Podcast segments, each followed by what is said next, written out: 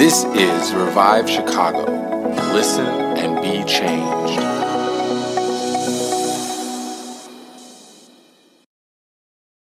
I'm looking looking forward to sharing with you all today. I uh, I always get like I, I prepare throughout the week, you know, but I always get like some extra good God time on Saturday nights and just press in a little bit. And the sermon I went to bed with last night, like I said this morning, was not the one. I woke up and I had like I had a dream. It wasn't a God dream. It was just a weird dream. But then, like right when I woke up, as I was waking up, like that whole, you know, are you asleep or are you awake moment, I heard, therefore contend. Therefore contend. And I just got this, like I knew, okay, my the word that I had to share, still a good word, but it's not the now word. And I needed to shift things and I needed to share the now word. And and part of it for me is the last two weeks we've been talking about kind of fighting fighting spiritual warfare and using the weapons God's given us to battle and kind of that strength. And I was like, I thought we were ready to move on. I thought we were shifting out of that. And waking up this morning and hearing contend, God was saying, Nope, we're still there. There's still a battle. There's still a fight. And it's time, it's time to do that. It's time to press in. And so I'm going to read a scripture this morning, but I, I want you to just like beyond the words that I say today, I want you to almost like capture the spirit of it. Where when I'm saying when I'm saying contend, you're like, "Oh, that's nice."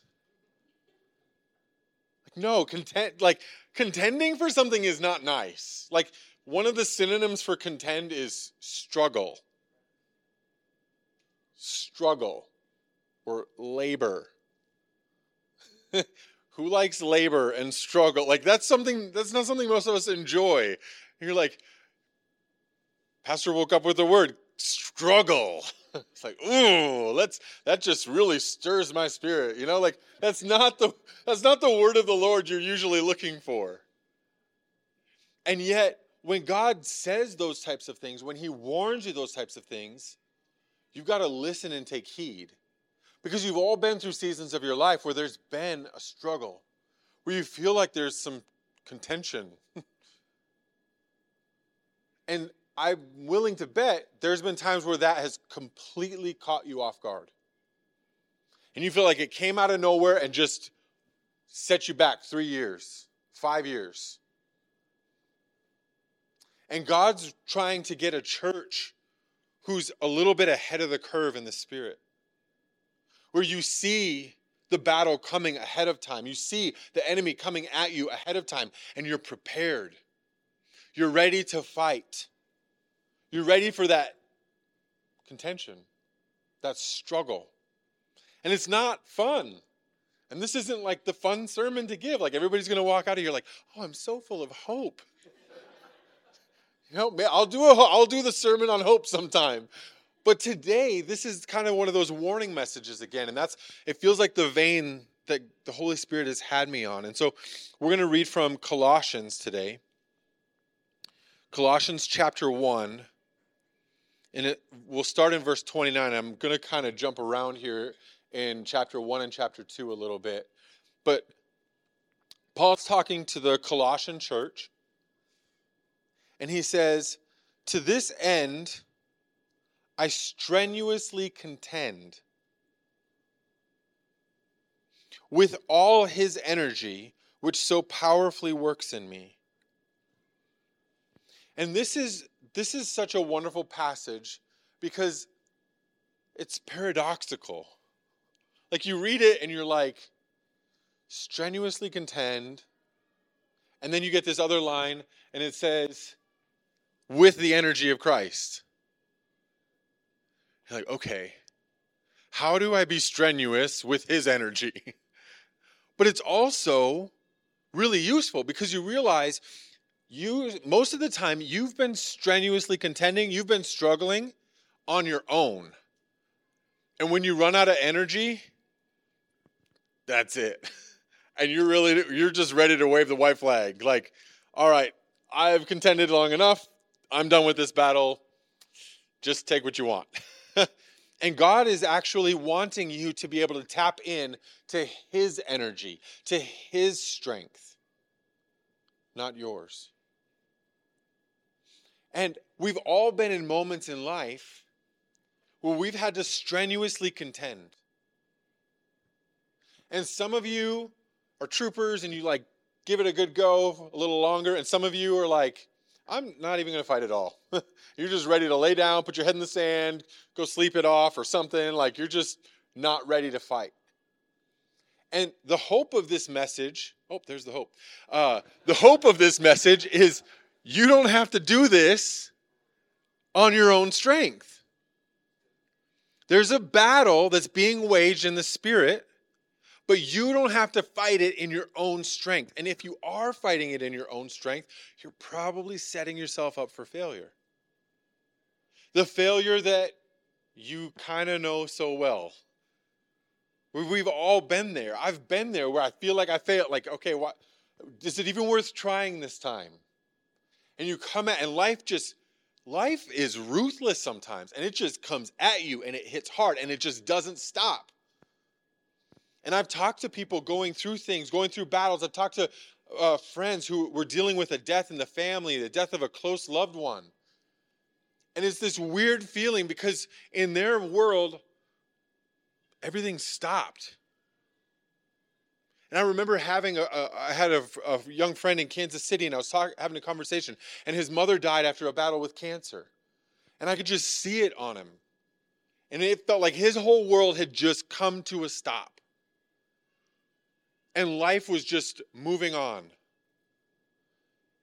He's like, why can't like why? It's almost like he wanted everything to just the world to just stop and acknowledge his pain. Like, don't you see my mom has gone? Don't you see how I'm hurting? Don't you see the struggle that I'm going through? Yeah. Sometimes you just got to ad lib up here, I guess. but don't you see? And it feels like life just moves on. And it moves so fast and it just pushes, pushes, pushes. And it's wanting to take you out. The enemy's wanting to take you out. And life comes at you hard. But in this strenuous contention, you have to have the energy of Christ. You have to tap in to something beyond yourself. Or it's going to continue to push you around. Like the same thing that's been happening is going to continue happening. But if you want to shift in that, you have to tap into his energy. You have to tap into his strength.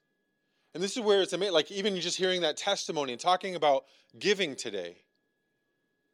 Like, what you're doing when you tithe, when you give money to the Lord, you're tapping into his strength. You're saying, This hundred bucks ain't going to go very far for me. This $107 isn't going to save my life. So I'm going to put it into your hands, God, and show you that I trust you. And then you just watch and you're like, somehow ends meet. Somehow bills get paid. Somehow debts get paid off. You go, whew. All right, now the hundred's not enough. God, I'll give you 200. Let's give you 300. Like you start snowballing because you realize the more you tap into His energy, the more He takes care of you. The more He provides, the more He multiplies. The kingdom of God is not a kingdom of addition and subtraction, it's of multiplication. God is the God who multiplies. God is the God who brings increase. You're not stuck at square one forever. God wants to bring increase, and it's supernatural increase. And like, it, it doesn't always make sense. But if you think about it, it doesn't make sense that you would plant a corn, a piece of corn in the ground, and three months later, you've got like thousands of pieces of corn. You got whole ears full of corn. You're like, like that multiplication doesn't make sense. But that's actually how the kingdom of God works. And then Jesus comes along, the Son of God, and what does he preach? He preaches a bunch of parables about sowing and reaping and about farmers. And a, you're like, wow, that's not that mind blowing, Jesus. Sounds like really every day. It sounds really normal. And it's like, yeah, that's actually what God wants to do. Is he wants to work organically in your life through the normal everyday moments and show you his strength and show you his power. And so you have to it's like this weird balance like, okay, I've got to do stuff. I've got to labor. I've got to strenuously contend, but not in my own strength. What does that what does that look like for us? How do I strenuously contend for something not in my own strength? And that's something that's sort of caught, not taught. Like my job up here as the pastor is to present the Word of God to you and tell you that this is how it works. But I can't say, like, okay, if you do this, this, this, and this, and then it'll just magic happens. You've got to let God do the work while doing the work. You've got to have Him involved. You've got to tap into Him. And most of us, we're so used to relying on our own strength. We want, we want that control. We want to make it go a certain way. But it doesn't it hasn't worked for you right? Like has it has it really worked for you? I'm going to keep talking about the testimony. It's like prior prior to that moment it's like it just snapped. Like my money hasn't been working for me right? So i might as well give god a try right? But what if you take that principle and apply it to other areas of your life? Your job hasn't been working for you what if you get God involved? Your relationships haven't been working for you. What if you get God involved? Your mind isn't working right. Something's off, something's shifted. You feel depressed, oppressed, you feel anxious, whatever it is. What if I get God involved? What's going to happen? And sometimes it's even those moments of, of a different perspective, and you hear, like God say through our pastor in Kansas City, it's like, pressure is privilege. And you're like, never thought of it that way. Never thought of it that way. And Paul here says, To this end, I strenuously contend with all of Christ's energy, which so powerfully works in me. God designed his power, his energy to work in you, to work through you. And most of the time, we disqualify ourselves. And that's part of why we've had to rely on our own strength, right? Because we feel like we're disqualified for God's power to work in and through us. But if you're disqualified from God's power working in and through you, how are you going to ever overcome? You're going to keep hitting the same obstacles, the same theme song, and it's going to feel like a roadblock. What's, what's the difference maker? The difference maker has to be the power of God working in you. And there's an energy to it, a strength to it. When you don't have the strength to fight, He helps you fight.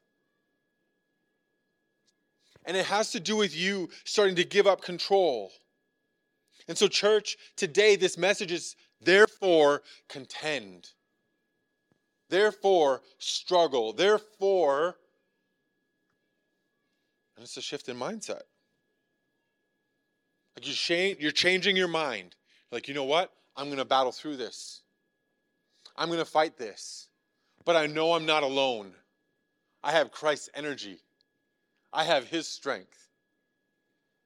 And can you imagine, like, when it says with the energy that Christ gives, like, what does that even mean?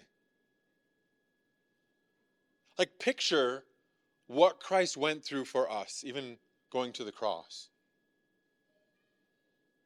And the guy gets flogged. The, they call it the 40 lashes minus one, where they literally took whips that were, they had bits of broken glass and bone on the end. And these, it was called a cat o' nine tails. And so they would literally, they would sling the whip in a way that it would actually wrap around the torso and hook in the back and then pull.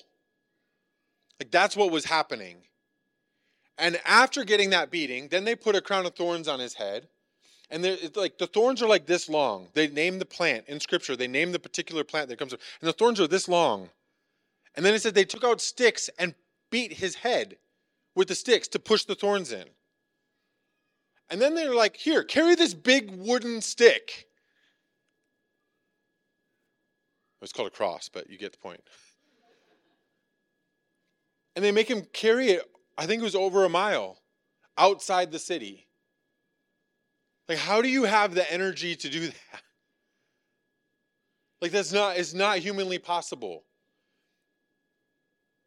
And he had this energy, he had this strength that was of God to carry that out, to carry out that plan, that purpose. And scripture says elsewhere that the same spirit that raised Christ from the dead is in you. If you're in Christ, that same spirit that raised him from the dead is in you. And so, not even stopping at the energy that it took to go to the cross, think of the sheer amount of energy it took to overcome death and raise from the dead.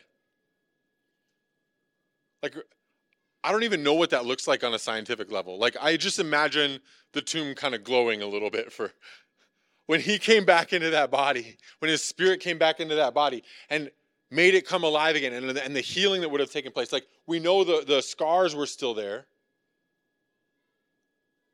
But like the sheer amount of energy and force that would have had to come into his body to rejuvenate it and make him come alive again. That's fascinating to think about. And Paul tells us that the Spirit, the same Spirit that raised Christ from the dead, is in you. What if you could start to practice tapping into that?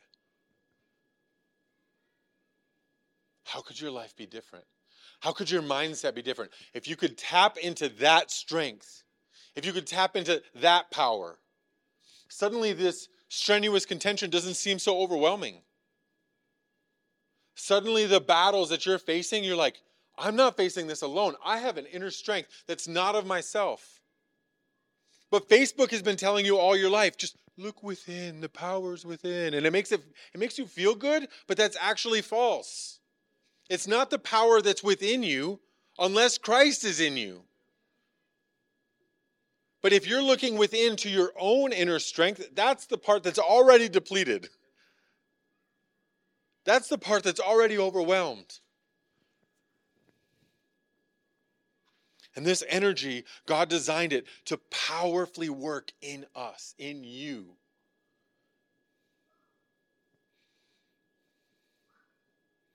I'm going to read a few more lines here. It says in starting in verse uh, chapter 2 verse 1 it says So I want you to know how much I am contending for you and for those in Laodicea and for all who have not yet met me personally. My purpose is that they may be encouraged in heart and united in love, so that they may have the full riches of complete understanding, in order that they may know the mystery of God, namely Christ, in whom are hidden all the treasures of wisdom and knowledge. I tell you this so that no one can deceive you by fine sounding arguments. And you know what? Maybe I'm making a fine sounding argument today. I don't know how well it's coming across. But my job is not to make a fine sounding argument to you. My job is to proclaim Christ. The mystery that is Christ, the mystery of Christ in you, the hope of glory, the energy of God. That's my job, is to preach Christ and his strength, not your strength. But you're going to probably go online at some point between now and tomorrow and you're going to read books and you're going to hear plenty of fine sounding arguments. And there's plenty out there. There's plenty of the wisdom of the world out there that you can tap into. But I want to ask you today, before you start to think about those fine sounding arguments, before those things try to get in your path, know that they are actually out there to deceive you and to trip you up.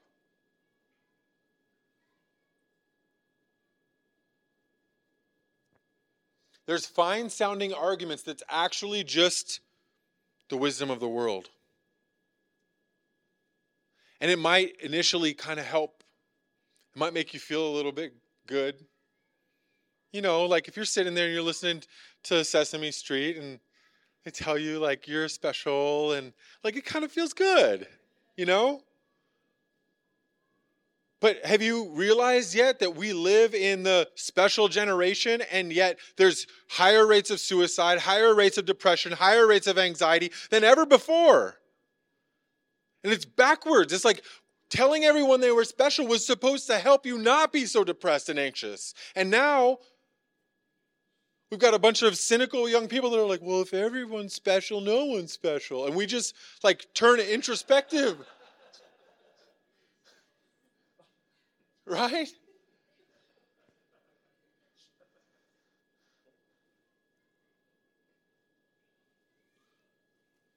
And the fine sounding argument only carries you so far. It's the wisdom of this world.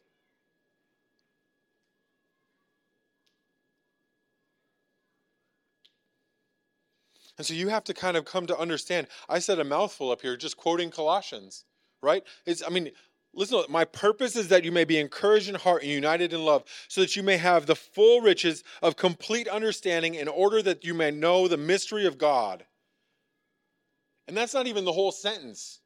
You're like, I got lost at the second comma. you know?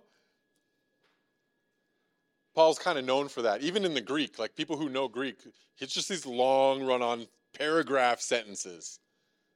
And you can kind of get lost in it a little bit. And I'm trying to help flesh it out in a way that we can all understand and grab hold of and realize that we're not in this battle alone.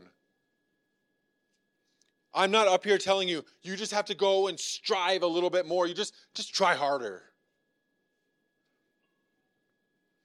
But you know what? That's where, like, how many of you have ever listened to like a motivational speaker?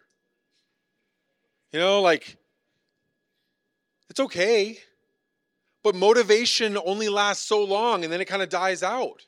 You get stirred up for a second, and then you're like, uh, well, I guess I'll go crank up another emotional speaker, or, or not emotional speaker, uh, motivational speaker. They kind of go hand in hand, but that's what they do, right? Like, you get a little bit of emotions involved, and they get they get tearful at the right spot, and then they get powerful at the right spot, and they throw their voice and give a little strength, and you're like, yeah, I can do this, right? And then then now there's even like compilation videos and remix videos of motivational speakers and you can crank it up and you, you got some music going to the background and you're like yeah. But it only lasts so long doesn't it? That feeling of, a of motivation only lasts so long. And i have to encourage you like as your pastor this sunday morning message can't just be a weekly motivational speech because that's not what i'm doing like maybe you might feel stirred up, maybe you might feel a little motivated, whatever. Like those things can happen, but my job is not to give you your weekly motivation pill. My job is to preach Christ and His strength. But if you take me as a weekly motivation, then you're going to feel like it keeps falling short. And then every time you face a Monday, every time you face your Tuesday on your own, what are you going to like? You're going to go just turn it on again and like all right let's get some emotion going. Like you can't live life riding emotions because emotions just go like this. You can't trust that. You can't rely on that. You have to rely on christ. And it's kind of a he says the mystery of god namely christ. That's crazy. Like you're pursuing something that's still a mystery But I've noticed that when things, when you can kind of take things at face value and it's easy, you don't have as much value for it. Like if you just get it the first time and it comes easy to you, you can figure it out, then you don't have as much value for it. But I'm telling you, I've been serving Jesus all my life, and I have not come to the end of that mystery. Like I've been seeking, I've been searching, I've been reading this and reading this and reading this, and it's still not ended for me. Like I've still not gotten to the end of it. There's a mystery to it. It's something drives me to it, pushes me to it. Pastor Steve kind of put it well earlier when he was saying pressure is privilege. Like there's this pressure, not to perform, not to measure up. There's this pressure to know the mystery of Christ and his strength, not my own strength. And I tell you this, Revive Chicago, I tell you this so that no one may deceive you by fine sounding arguments because they're out there. And you get caught up in it so easy. You get caught up in, man, there, I mean, there's conspiracy theory ra- rabbit holes you can get caught up in online, and there's Facebook groups, and there's political stuff, and sound, sometimes it sounds like, yeah, that's the answer. That's what's wrong with society. Yeah, that's what we need to do. But we're getting caught up in the fine sounding arguments, missing the whole point.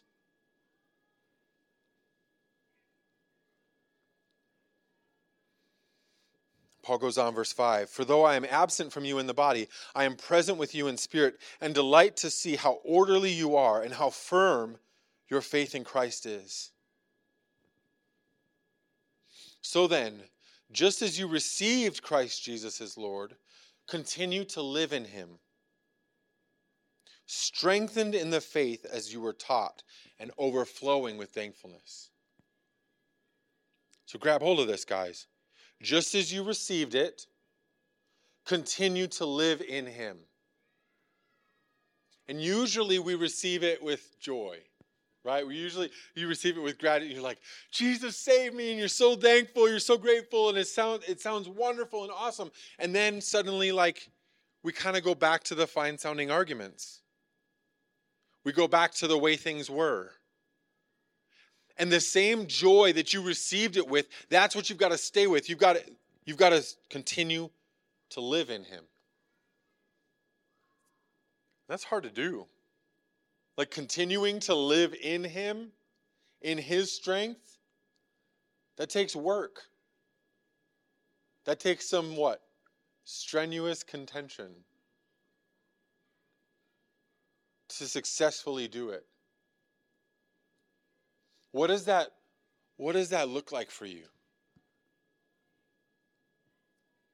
What does it look like for you to labor in Christ? To use Christ's strength. Because we've all heard that line, right? I can do all things through Christ who gives me strength.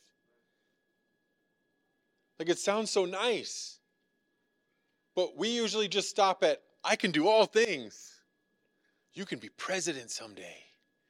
You know, we, just, we use it to like take the limits off, not realizing that the second part is actually the most important part in Christ who gives you strength. Like, if you're not doing it in Christ, then no, you ain't doing all things. You have to be in Christ. And He has to be giving you the strength. He has to be giving you the energy. Because if He's not, those things aren't going to happen.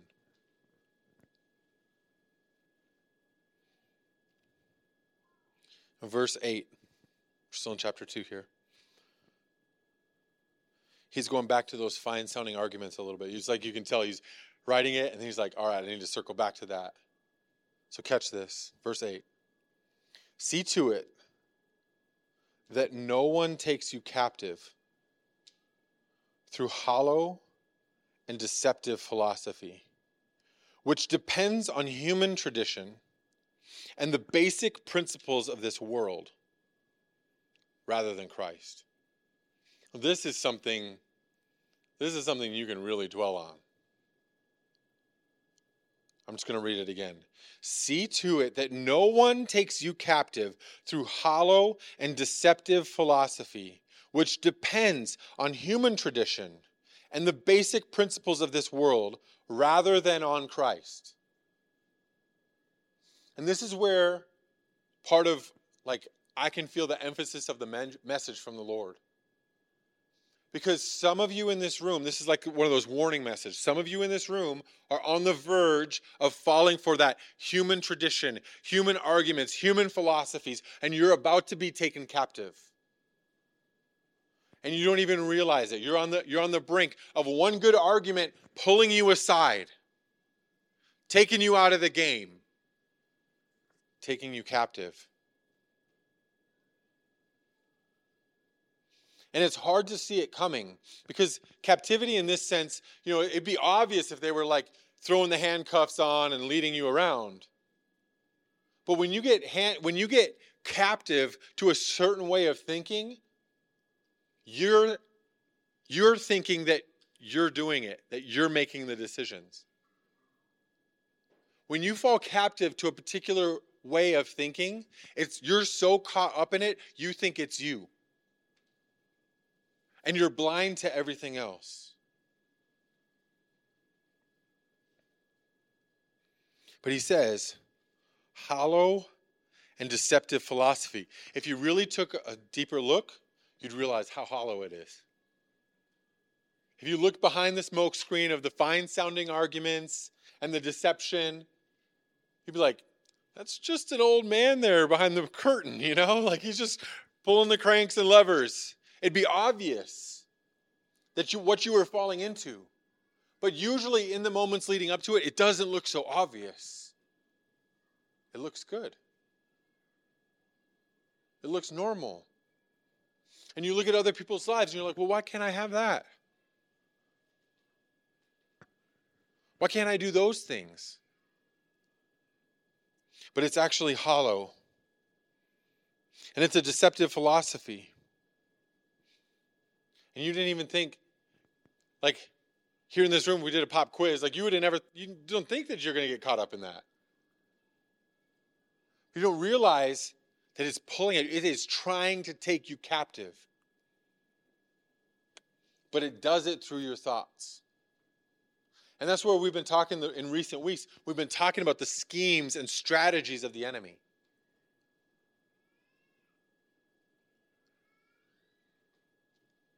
He's actively working against you.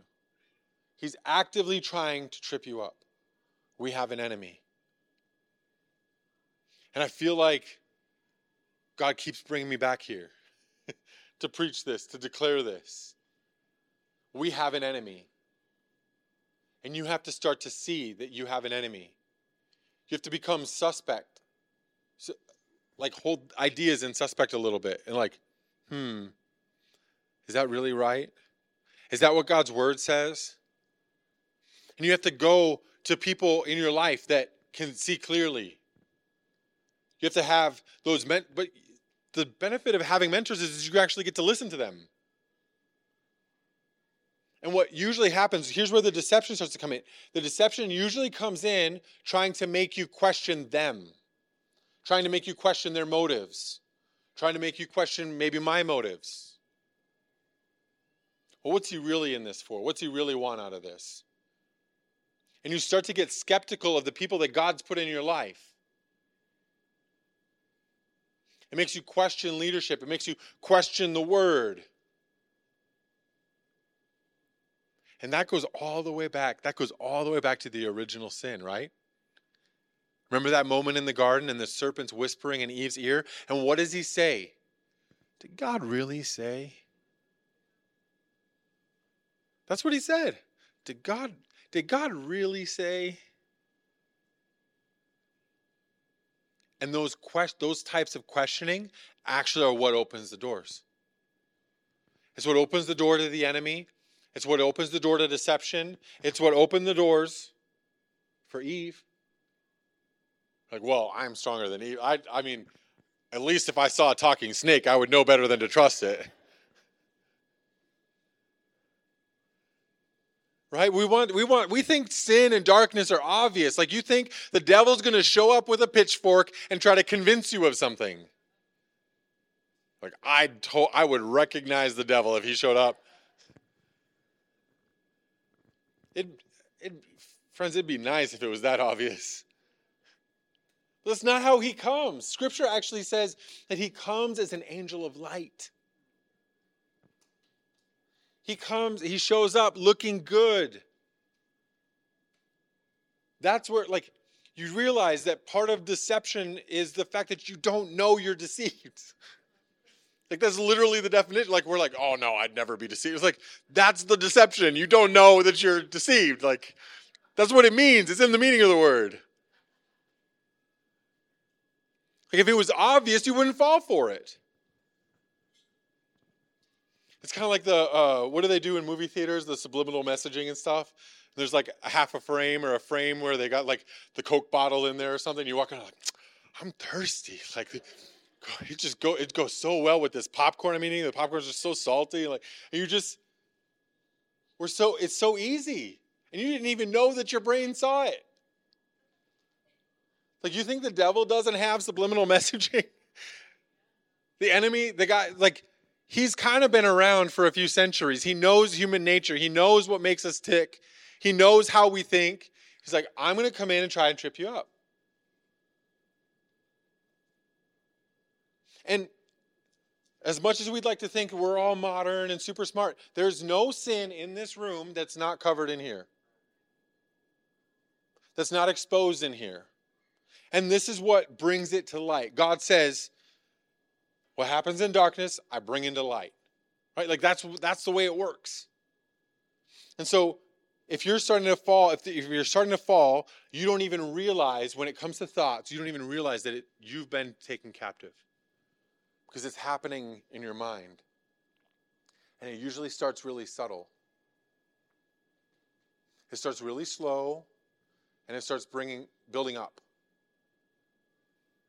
Right? Like no like Nobody in here is tempted to kill somebody, at least right now. Maybe if you're driving home and somebody cuts you off, maybe there's a little temptation. But like, nobody in here is tempted to do that. But there, uh, there are people in prison right now that never intended to do what they did. And it was a slow build, slow build, and suddenly got them to that breaking point. And you look at them, you meet them, and they're like, they're not a bad person. But they did what they did. And most of you, you come into this room and like we could we could talk, I could interact, like you're not bad people. But you need to rely on Christ in you. You need to rely on His energy, or you're going to be susceptible to the schemes of the enemy the hollow philosophies of this world and of human tradition. I mean, I, the basic principles of this, world. he, he calls it out every single part, right? The basic principles of this world rather than on Christ. And that's what gets attractive to us. We, we want to get caught up, we get caught up in the basic principles of this world and human traditions and nice sounding philosophies, and we get pulled in and taken captive. And today, God's continuing to warn, He's continuing to encourage. You've got to see it coming.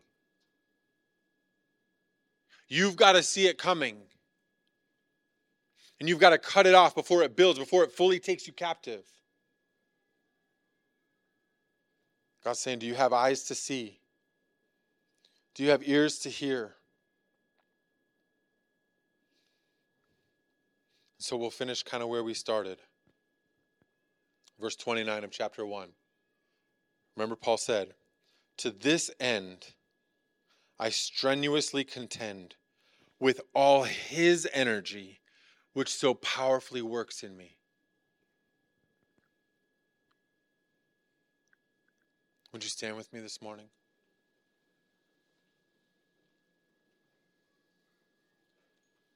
To this end, I strenuously contend.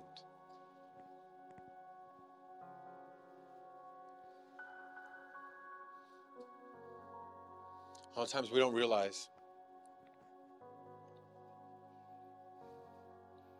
you've got to have that purpose before you.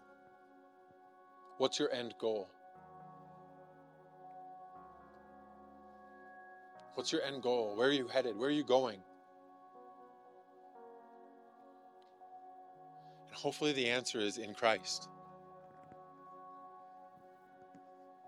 That's the only real that's the only real end. It's the end and the means to the end.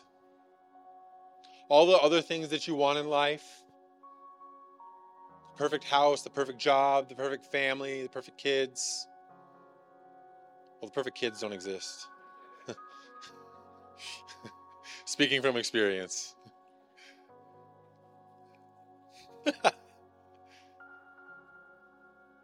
you know, even at six, four, and two, my girls, like, they're not perfect.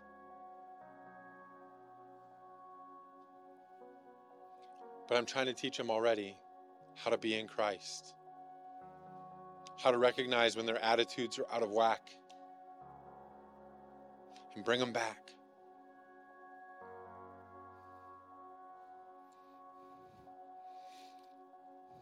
So, if you really want to grab hold of this message, you have to figure out how to strive in Him and not in yourself.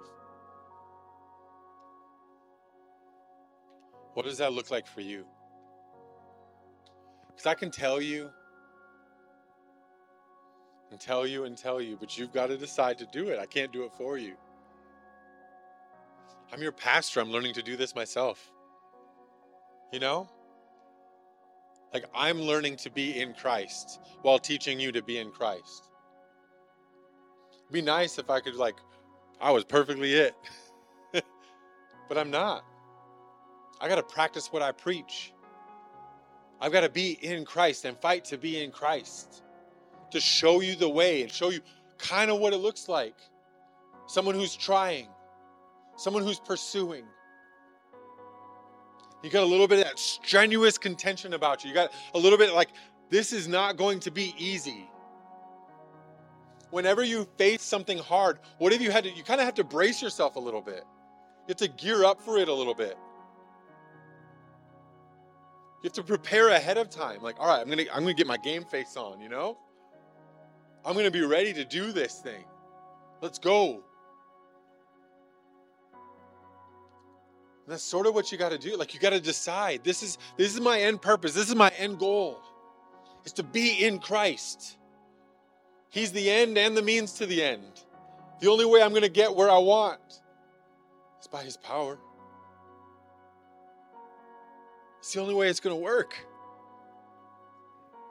And those of you in this room, you're smart enough to know that your own strength hasn't been working very well.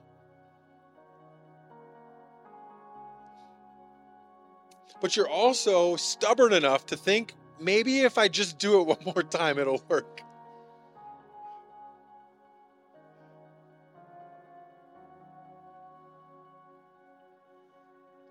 What would happen what would happen if you gave in to God's strength? What would happen if you let Him have control? Just like we talked about in our finances earlier today, what can happen? Like, what if, what if there are debts in this room ready to be canceled? If you would give it over to Him. What if there are relationships in this room ready to be healed? If you would truly let go of control and put in his hands. What if there's what if that next job for you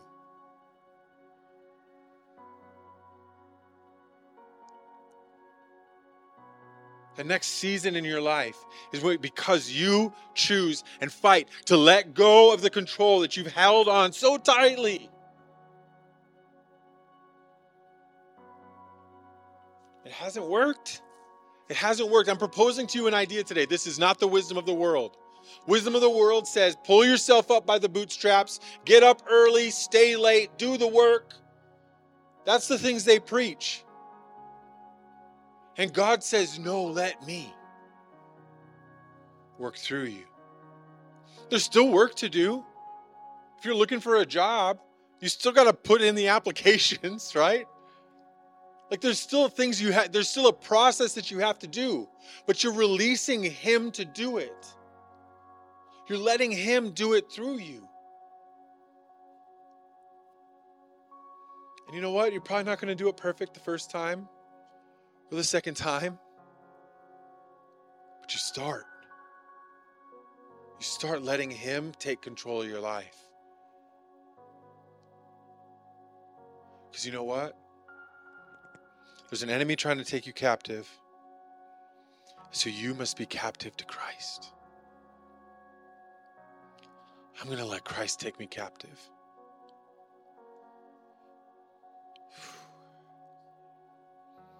I'm going to let Christ conquer me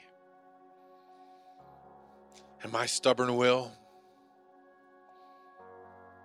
I'm going to let Jesus have his way. I'm not going to just say the words, Jesus, you can have your way. I'm going to actually let him have his way. I'm going to let him take me captive. Because if I don't let Christ take me captive, I know I will always be susceptible to the other. And that's what Scripture teaches. Scripture says you're either a slave to sin or a slave to righteousness. We're all like, slavery's wrong.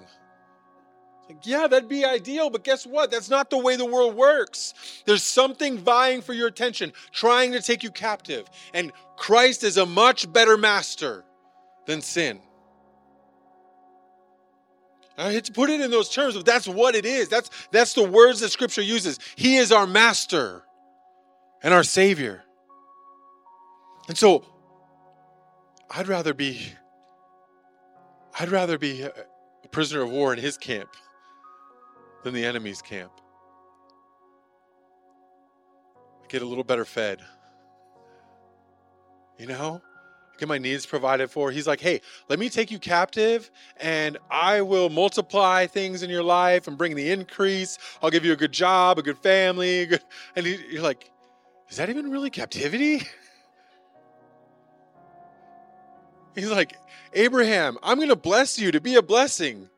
I was like, this doesn't sound like that bad of a deal. like, okay, bless me. you know? Like, we just put it in those terms. Like, you got to think in those terms. What? Is, how is God seeing it? But it's our choice. It's your choice to walk it out. So, would you say these words with me? Say, Jesus, my life is yours. I mean it this time. My life is yours. Everything I have is yours. Help me contend with your strength and not my own. Help me be captive to you and not sin or deceptive philosophies. All I want is you. In Jesus' name, amen.